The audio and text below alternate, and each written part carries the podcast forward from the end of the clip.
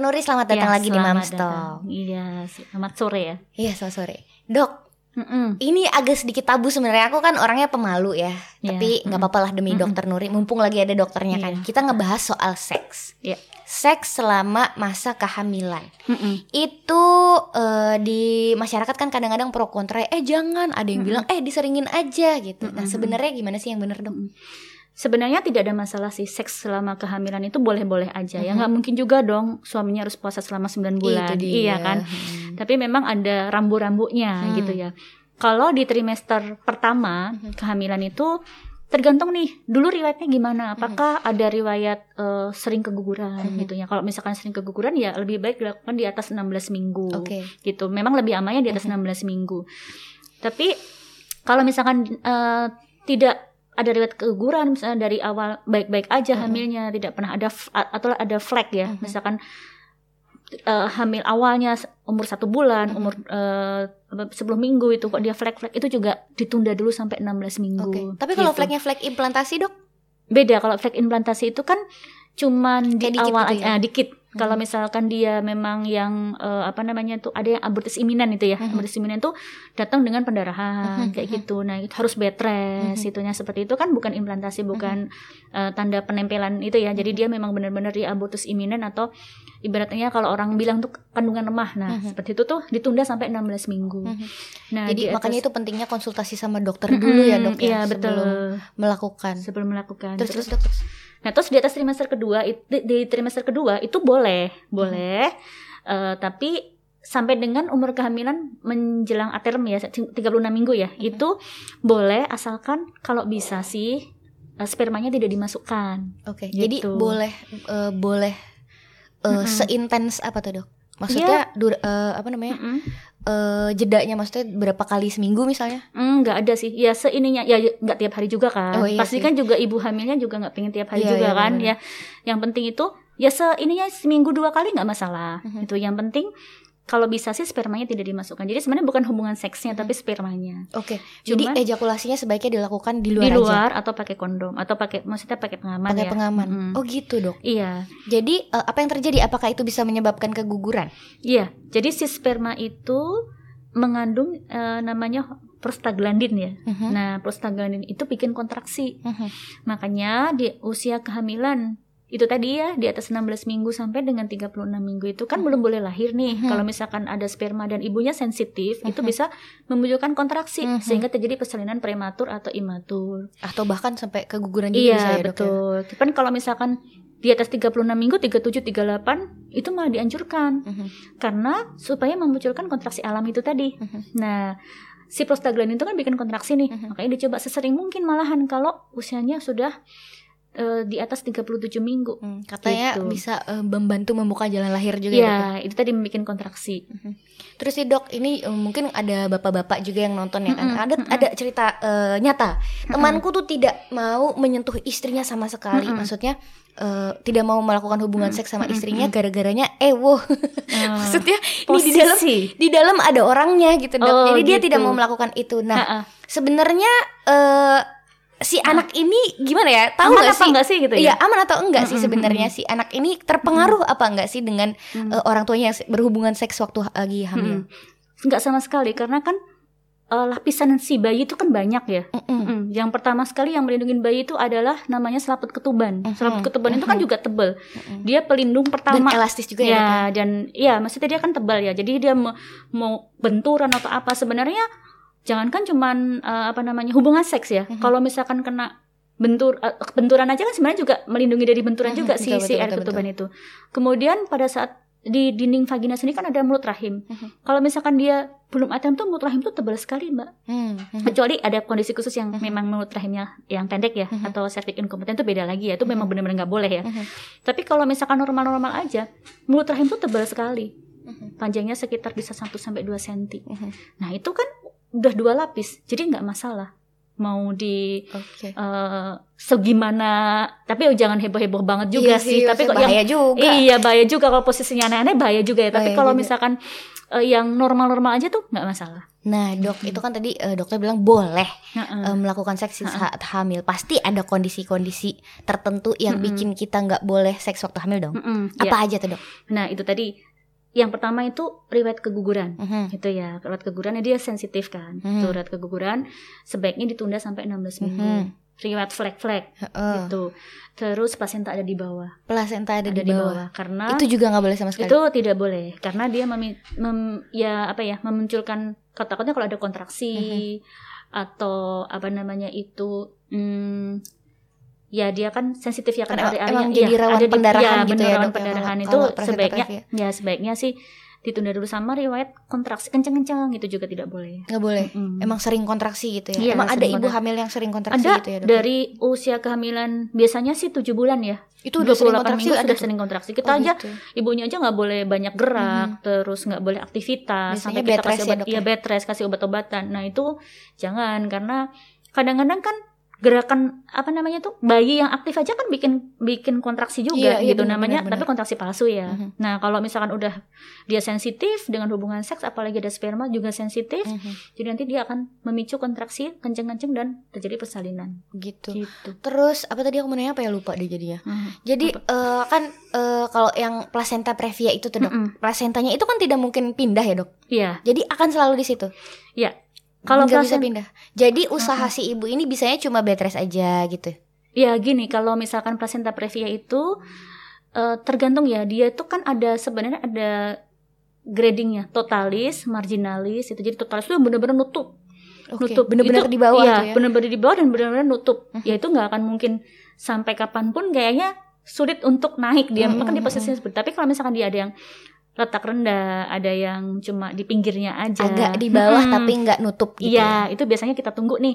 Jangan-jangan nanti makin besarnya usia kehamilan kan si mulut Makin rahim itu geser ya makin gitu. geser kan dia terbentuk namanya segmen bawah rahim. Itu Oke, makin oke. melar otomatis dia plasentanya bergeser Agak ke atas. naik. Tapi kok benar-benar nutup ya ya otomatis nggak akan mungkin dia naik seberapa naiknya kan nggak akan mungkin. Berarti kalau placenta previa itu biasanya ketahuannya pas sudah umur kandungan berapa dok?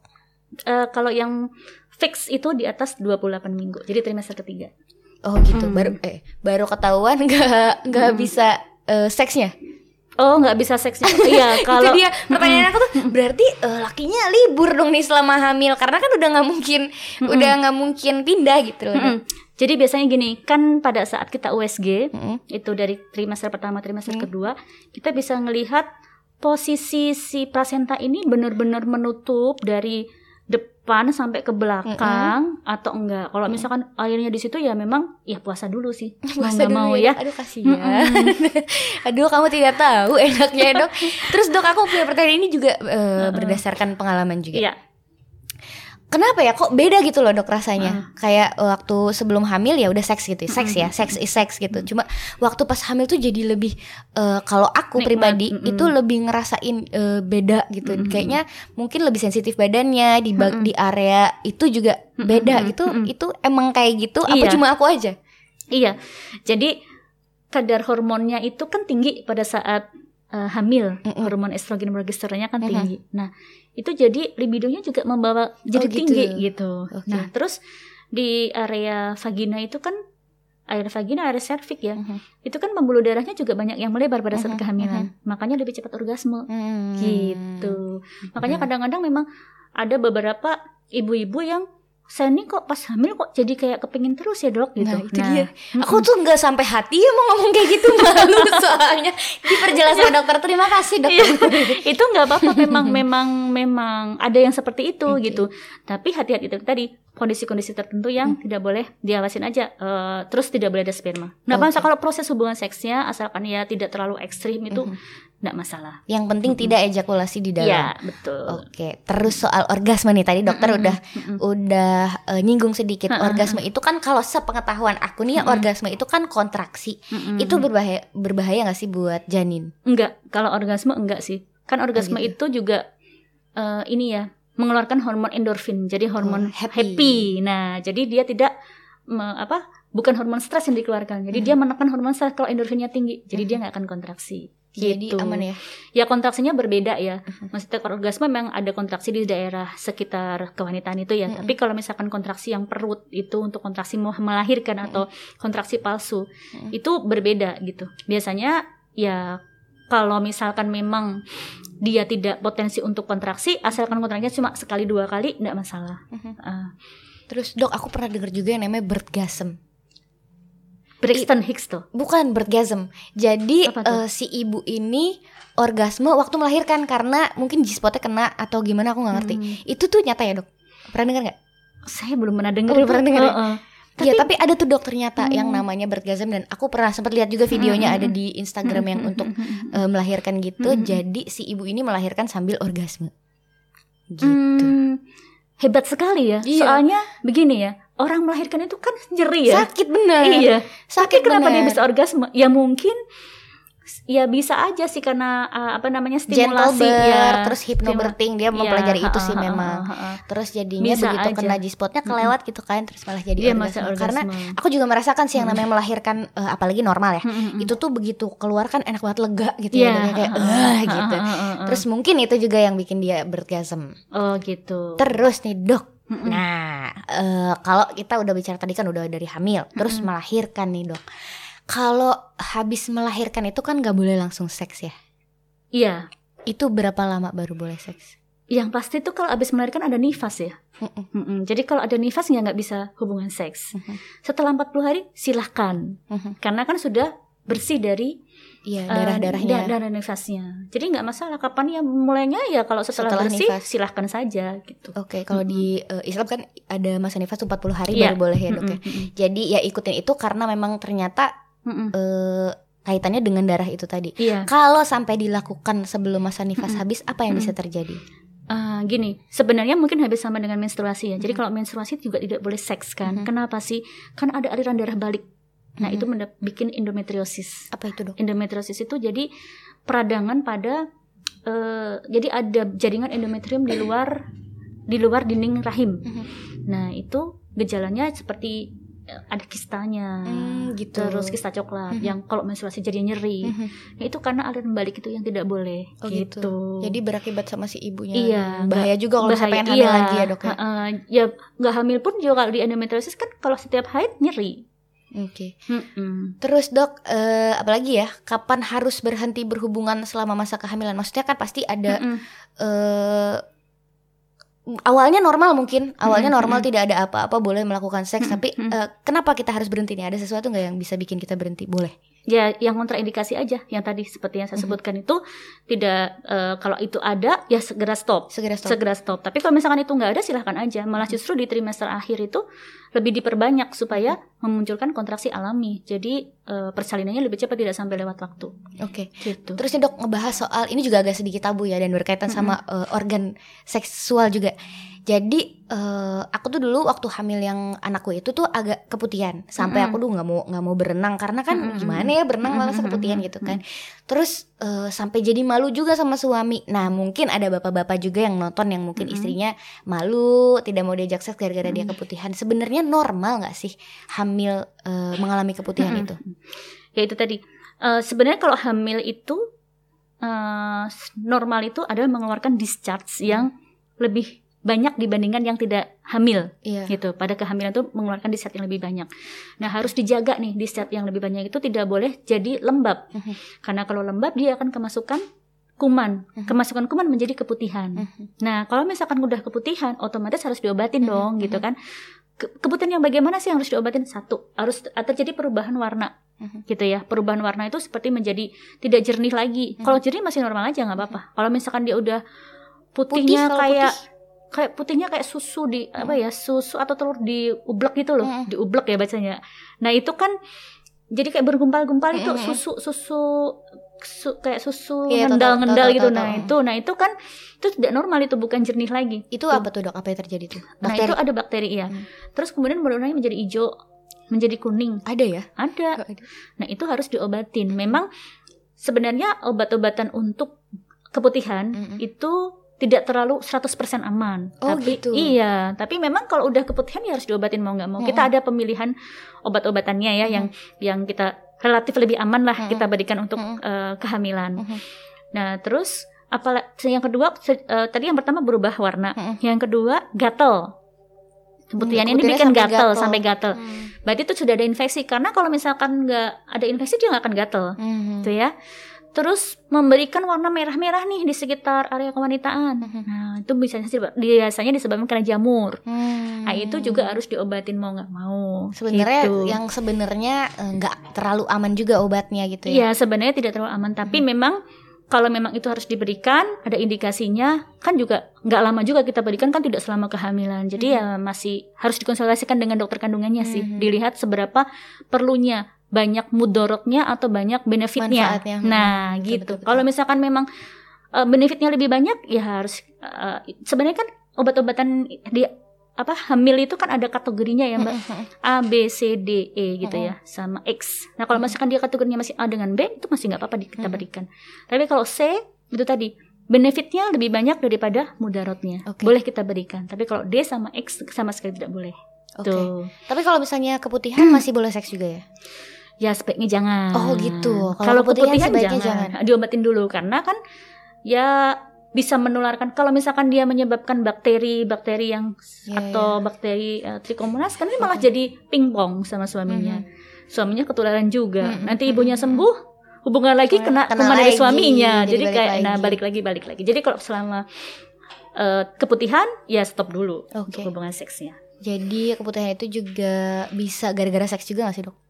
Kayak Hmm. misalnya eh, kita tadi ya nggak apa-apa, tapi suaminya ternyata mungkin kotor atau apa segala macam, terus berhubungan Mm-mm. terus jadi eh, bakterinya masuk itu juga bisa berarti ya? Bisa juga atau yang kadang dilupakan itu infeksi saluran kencing, Mbak. ISK, Nah. oh itu banyak juga tuh. Iya. Ibu hamil yang kena ISK banyak juga ya Banyak dok ya? juga. Kenapa sih kok gampang ISK? Nah itu tuh. Satu, ibu tuh kan sering kencing nih, suka males kan. Aduh, pipis lagi, pipis lagi, tahan dulu deh. Oh. Nah, ya kan, nggak Iya jadi sih. jadi kena ISK. Mhm.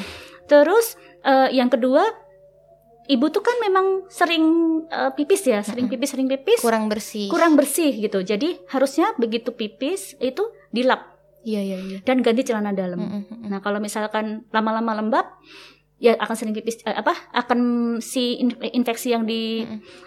dari apa namanya uretra atau Mhm. dari saluran kencing itu akan masuk ke vagina menjadi Mhm. keputihan. Gitu. Itu jadi ya setiap terus kadang-kadang gitu nahan pipis sama itu tadi ya nahan pipis, yang kedua adalah itu tadi ya Hmm. nggak bersih Mhm. untuk nyeboknya. Jadi nggak kelihatan sebenarnya tapi Mhm. tiba-tiba aku kepetikan padahal aku ya ini menjaga situ aja Mhm, menjaga area kamar udah udah cebok juga yang bersih kenapa ya nah itu tadi karena dia nahan pipis infeksinya masuk ke vagina Terus soal bulu pubis nih dok. ya bulu pubis Bulu pubis itu kan eh sebenarnya dibutuhin juga berarti untuk menyaring bakteri yang Mm-mm. masuk. Tapi kalau terlalu panjang juga bisa jadi bahaya ya, dok. ya gini kan kalau itu tadi ya hamil itu masalahnya satu sering disapnya banyak Mm-mm. cairannya apa Mm-mm. cairannya banyak kedua sering pipis kan Mm-mm. Nah, kalau misalkan Mbak Adis rambutnya panjang nih, Mm-mm. bersihinnya lebih gampang yang panjang apa yang pendek ya? Bersihinnya lebih gampang yang pendek sih. Yes. Nah, makanya Iya, iya, iya.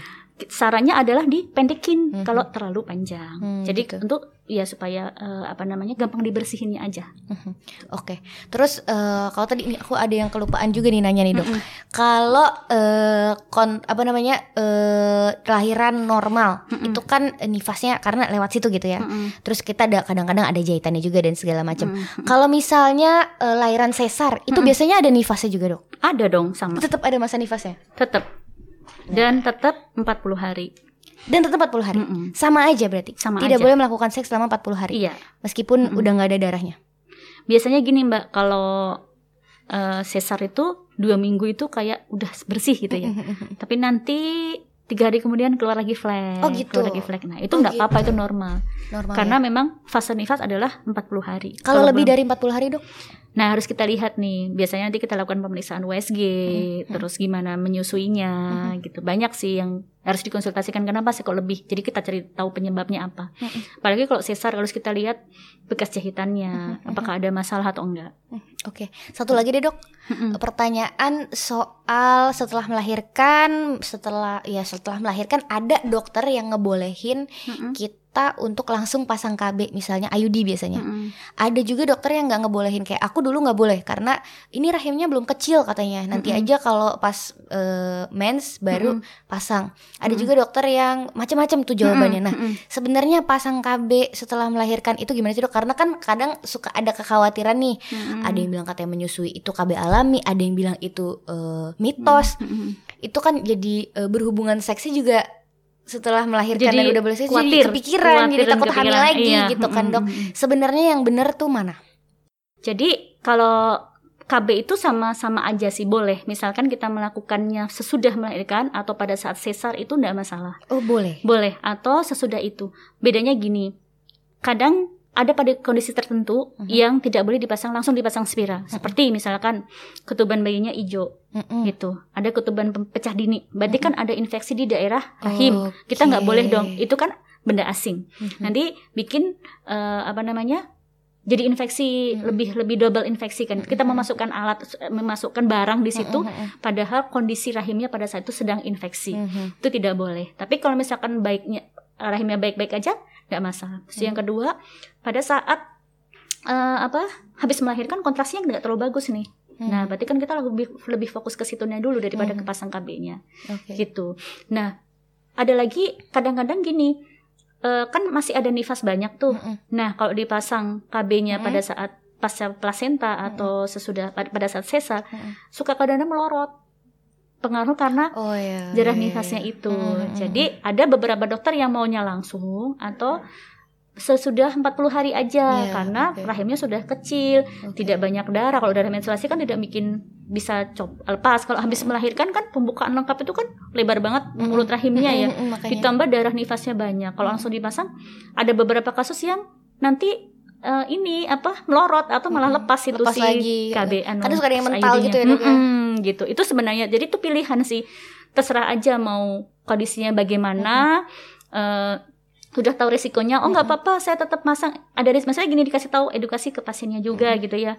Bu, kalau dipasang sekarang, nanti kalau nifasnya banyak, ini bisa lepas loh. Oh nggak apa-apa dok, ya nggak masalah. Nanti Mhm. setelah 40 hari kita cek posisi IUD-nya masih oke bagus ya silahkan. Tapi kalau misalkan gesek atau melorot atau nggak posisinya tidak bagus harus dibenerin. dibenerin. Gitu. Jadi tergantung dokternya berarti ya dok ya Betul, terga- tergantung kondisinya kondisi si ibunya si juga. juga. Iya. Jadi dokter yang paling mengerti yang waktu itu menangani iya, gitu iya. ya. Kondisinya bagaimana kan tidak sama kan semuanya. Iya Gitu. bener Itu dia tadi Berarti aku eh, selesai sih sebenarnya pertanyaan di kepala aku. Atau mungkin dokter mau nambahin seputar seks di masa kehamilan Ya kalau buat saya sih boleh-boleh aja ya karena kan itu juga suatu eh, hiburan, Iya. kebutuhan ya Iya. kan. Kalau buat saya sih boleh-boleh aja karena Uh-uh. enak